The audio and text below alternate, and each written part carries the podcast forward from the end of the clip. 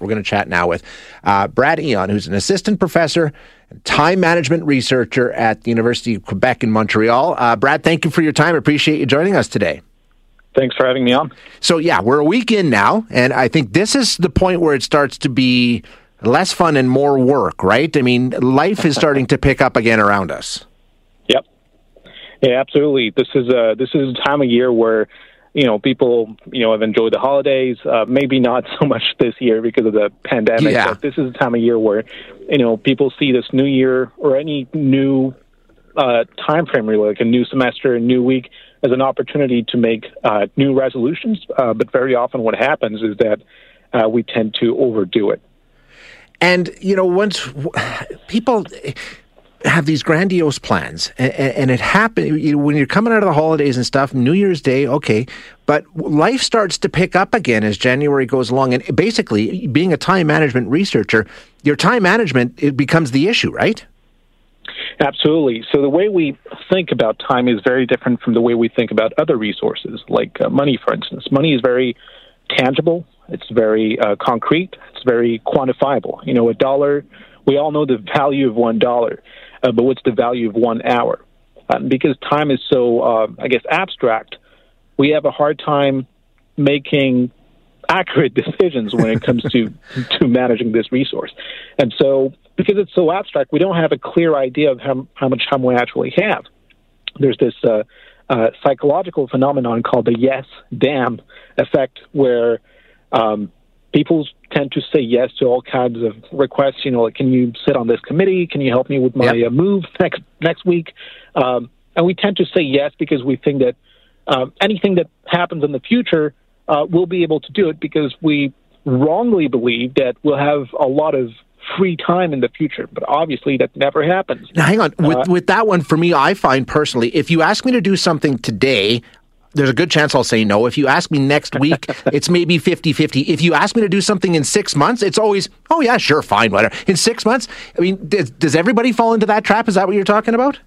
Absolutely. This is a psychological phenomenon that happens to the best of us. Um, and it, it, it, the, the problem is that, again, we don't, but if you ask people, how much money or how much spare money do you think you're going to have in six months? They tend to have a very accurate um, estimate. Right the same does not hold for time. And that's why around New Year's, people say that, you know, in six months I'm going to lose 50 pounds. In six months I'm going to be able to read, I don't know, 52 books. But obviously that doesn't take into account the fact that your free time is not going to change that much. What do we do? How, how, how, can we, uh, now that we recognize it, we, I think we all know we do that. I mean, if you think about it for a minute, I've known for a long time I always do that. Is there a way of addressing that and, and not falling into that trap over and over again?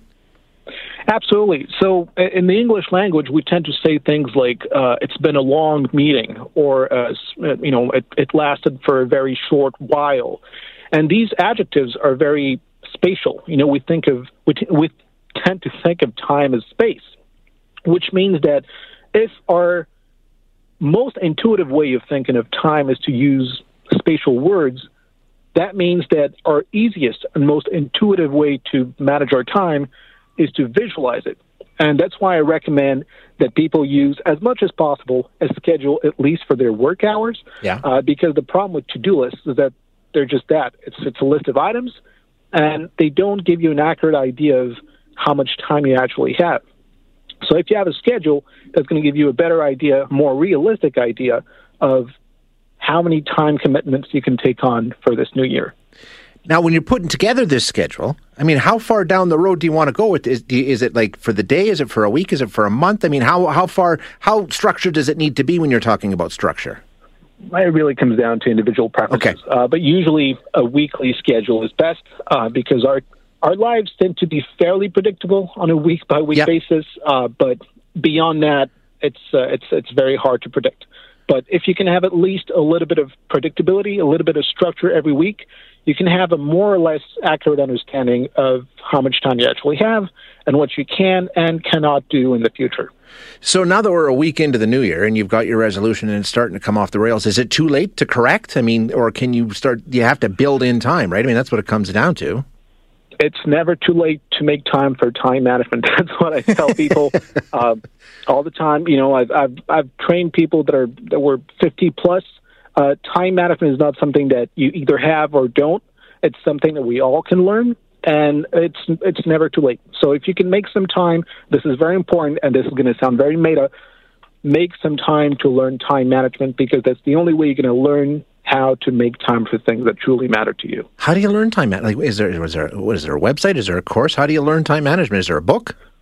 Well, I'm not going to plug my own stuff here, but there's literally tons of time management books out there. Okay. I highly recommend David Allen's uh, "Getting Things Getting Things Done" method. I've heard it's of that book. Yeah. Standard. It's really good. Uh, works really well for most people. And there's also uh, uh, Deep Work by Cal Newport, also really really good. Uh, that one's more about focus, but uh, David Allen's book really really good. Highly recommend it. Excellent.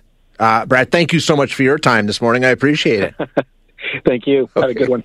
That is Brad Aeon, who is an assistant professor and a time management researcher at the University of Quebec in Montreal.